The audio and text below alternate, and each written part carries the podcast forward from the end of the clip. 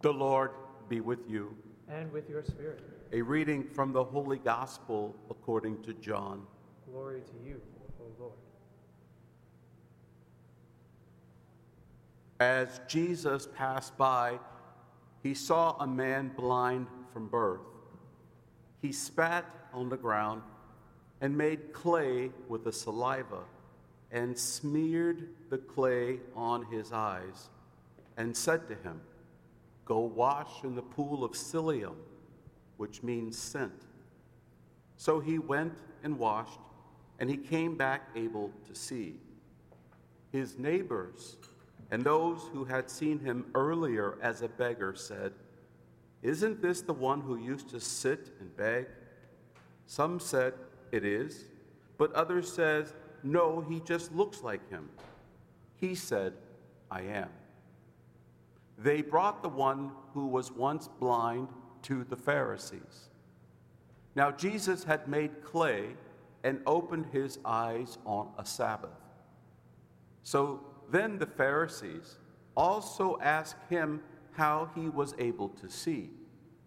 And he said to them, He put clay on my eyes, and I washed, and now I can see. Some of the Pharisees said, This man is not from God, because he does not keep the Sabbath. But others said, How can a sinful man do such things? and there was a division among them. So they said to the man born blind, What do you have to say about him since he opened your eyes? He said, He is a prophet. They answered him and said, You were born totally in sin, and are you now trying to teach us? Then they threw him out. When Jesus heard that they had thrown him out, he found him and said to him, Do you believe in the Son of Man? He answered and said, Who is he, sir, that I may believe in him? And Jesus said to him, You have seen him, and the one speaking with you is he. He said, I do believe, Lord. And he worshiped him. the gospel of the Lord. Praise to you, Lord Jesus Christ.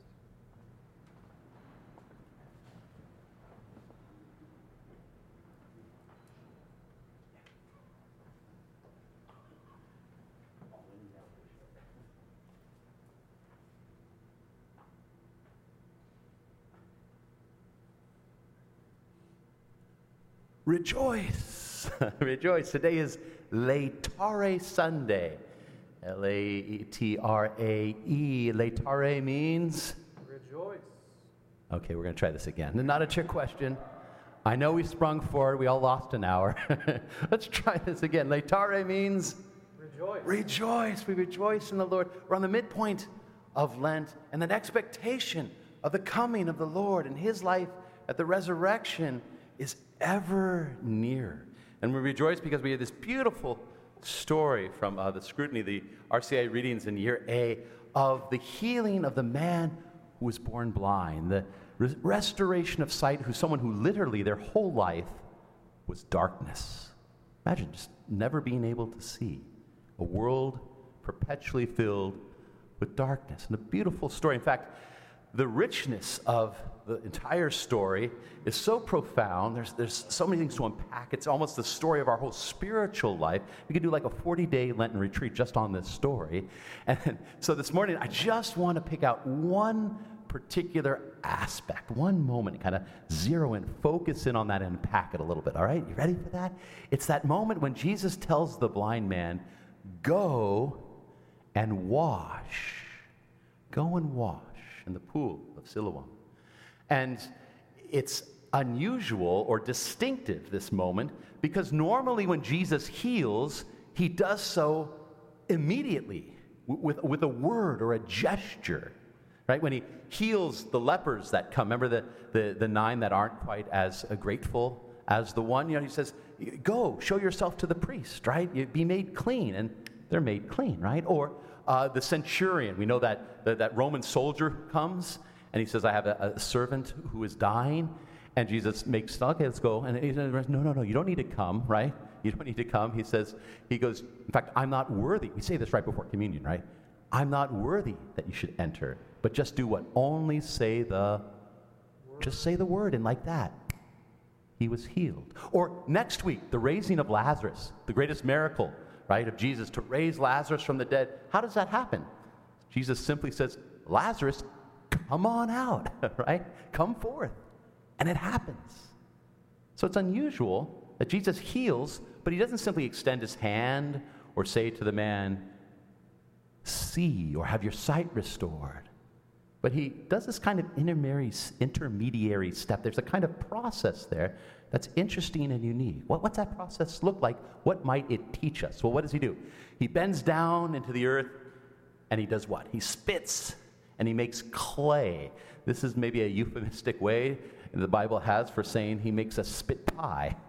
In fact, after the, after the last mass, lots of kids at the last mass, family mass, right? So I was out there greeting folks, and I, I said to a group of kids that were there, I said, What did you hear in the gospel? What did Jesus do? And without, you know, just right on a moment's notice, uh, one little boy said, Jesus spit. I thought, wow, of all the things little boys focus on are, are here in the God, Jesus spit. And so then I was intrigued. I said, okay, what did he do then? Okay, let's follow this up. This is good. And then he, he made a mud pie. And okay, then what did he do? Well, then he rubbed it in the guys on his eyeballs. I said, okay, well, close enough. and then his dad intervened at this point and said, you know, not everything Jesus does we should do necessarily. And I said, yeah, I hadn't thought about it that way. Some things Jesus does for our edification, not our uh, imitation in that way. You see him making little spitballs tonight. Anyway, we're sitting for that. That's exactly what Jesus does, you know, in that captivating way. But the response to that then is Jesus says, go wash. And the gospel is very brief here. It says, the man goes and he comes back and he's able to see. And here, I just personally, you almost want a little more detail because consider it, this event or this journey, from the perspective of the blind man. Here he has, he's got this mud plastered on his eyes, this miraculous mud pie, if you will, and you have Jesus saying, Go and wash. And Jesus doesn't say, Oh, let me lead you by the hand and take you. The man at that moment can't see, he's still blind. I mean, who knows how far is the pool? Like, is it like, you know, 10 feet? Is it 100 yards? I mean, he's got to make this journey in darkness. Jesus doesn't lead him. In fact, it implies that Jesus stay, stays there. And the man goes to the pool, and then he comes back, and then he can see.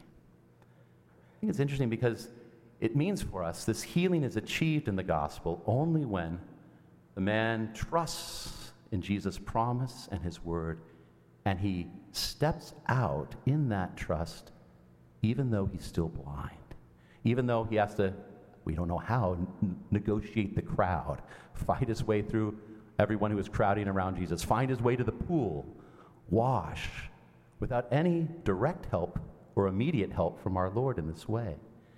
And it suggests to us, us then that if we want to see, if we want the kind of spiritual sight that ultimately this process enables the man to have, because he's not just restored to physical sight, but by the end, what happens? He's able to have the spiritual insight to see that Jesus is Lord and to worship him. If we want that same spiritual insight, we too have to walk in darkness. We too have to have journey in life with a sense of unclarity about our future, but simply trusting in the Lord. And this is a powerful reminder to us. In fact, not just a reminder to us, I think this is precisely what we need to hear right now, right? As the, we begin to emerge a bit from the pandemic, as perhaps we're looking to establish kind of new normals in our life, there is so much uncertainty and fear in many of our lives. Anxiety. I think that the one question that I, I, get over and over again in these past weeks and months is, Father, I, I just, I, am scared or I'm anxious or I'm fearful. How do I know what God wants me to do? How can I have the clarity of sight, that spiritual sight, to know where God will lead me? And our gospel suggests then that even amongst fear, anxiety, perhaps the darkness of our lives, the Lord is asking us to step out in trust.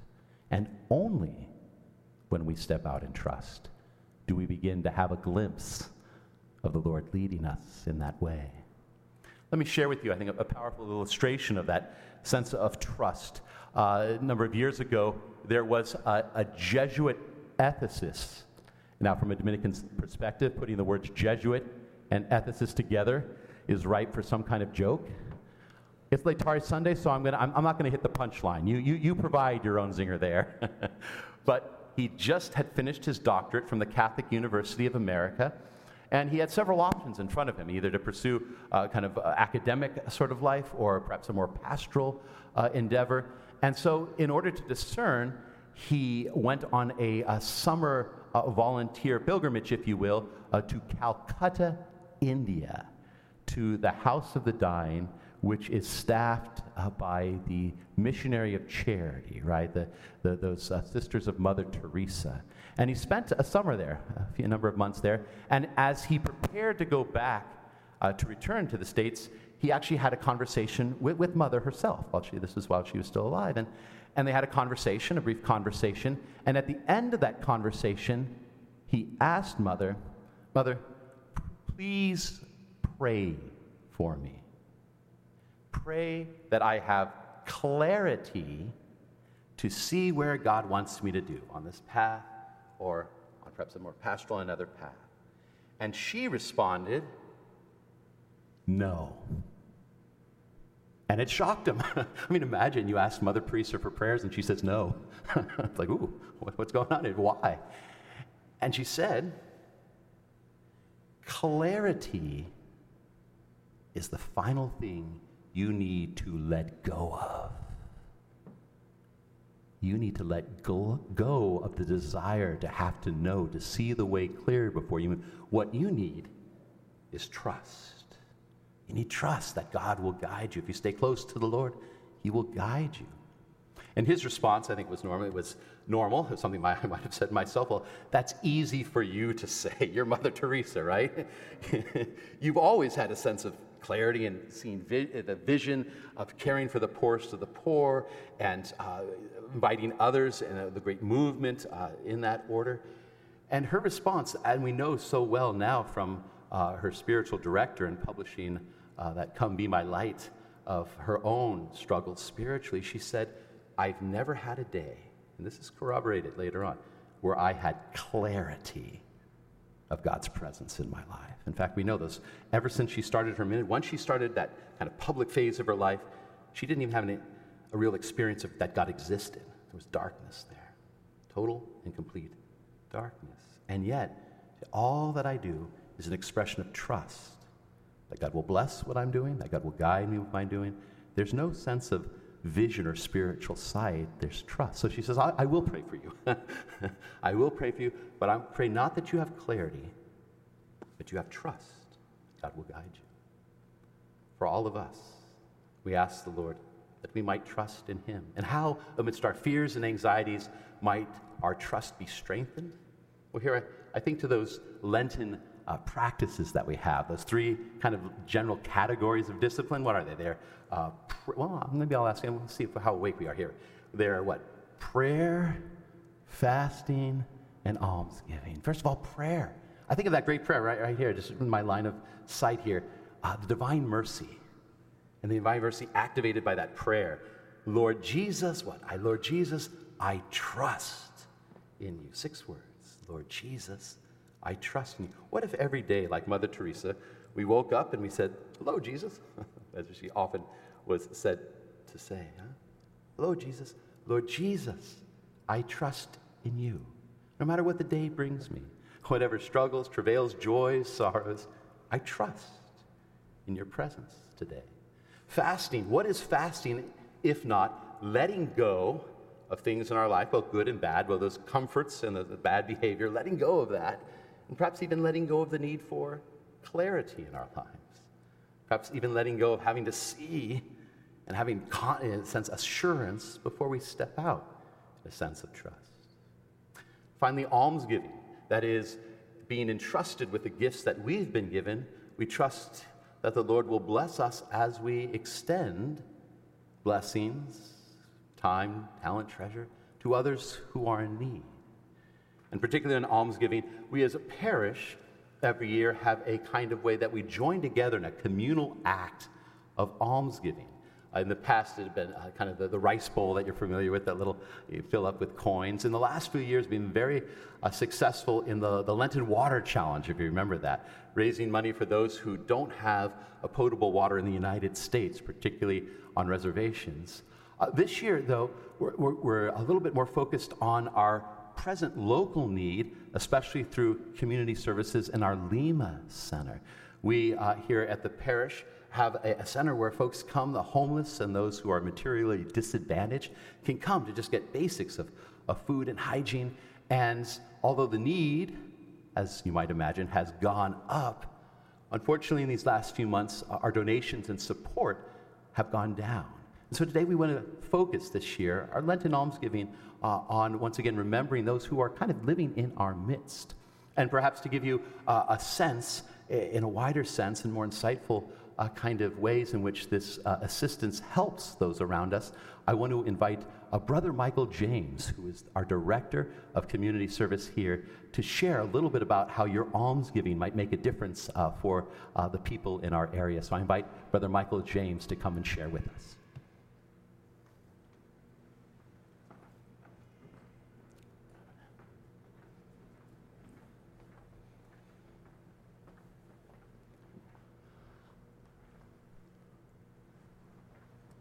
Good morning. Good morning. So, as Father Michael said, my name is Brother Michael James. I'm the Director of Community Services and the Lima Center.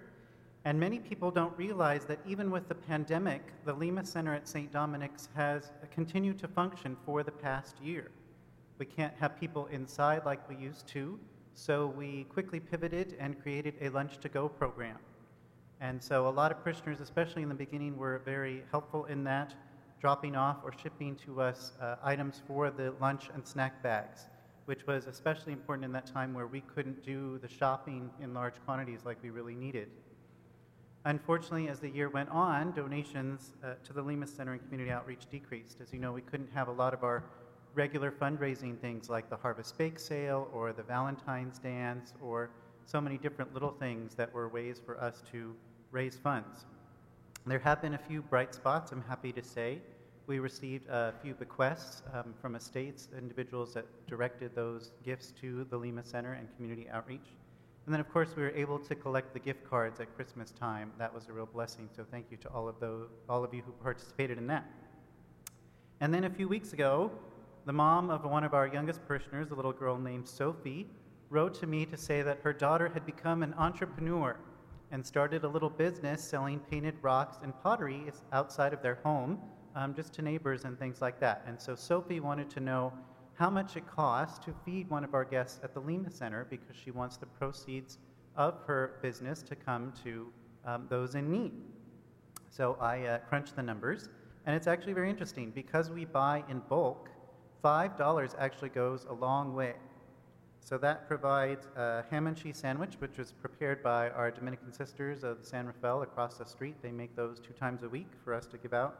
A bag of potato chips, a Capri Sun, uh, applesauce, pastry, a cup of coffee with cream and sugar, and then a hot serving of food. So it could be anything like chili or spaghetti or mac and cheese, um, lasagna, something that they're able, something warm that they're able to, to receive. Since we're open four days a week, that means it costs $20 to feed one guest every day during the week. And then another $5 allows us to provide them with a pair of socks, a pair of underwear, and a simple hygiene kit so they can comb their hair, brush their teeth, wash their hands with soap. And so in total, it costs $25 to support one of our guests for a week.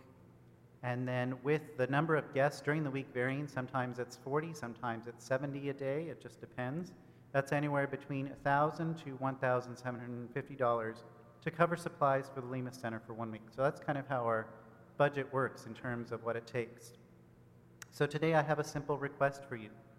For the rest of Lent, at least until Holy Thursday, when we take up our usual collection for the poor and the Lima Center, we're asking you to think about what you can give to support this ministry, to provide food for those who are hungry, to give a drink of water, or in this case, coffee, to those who are thirsty, uh, to put a pair of socks on the feet of those who basically spend the whole day walking around because they don't have a home to go back to.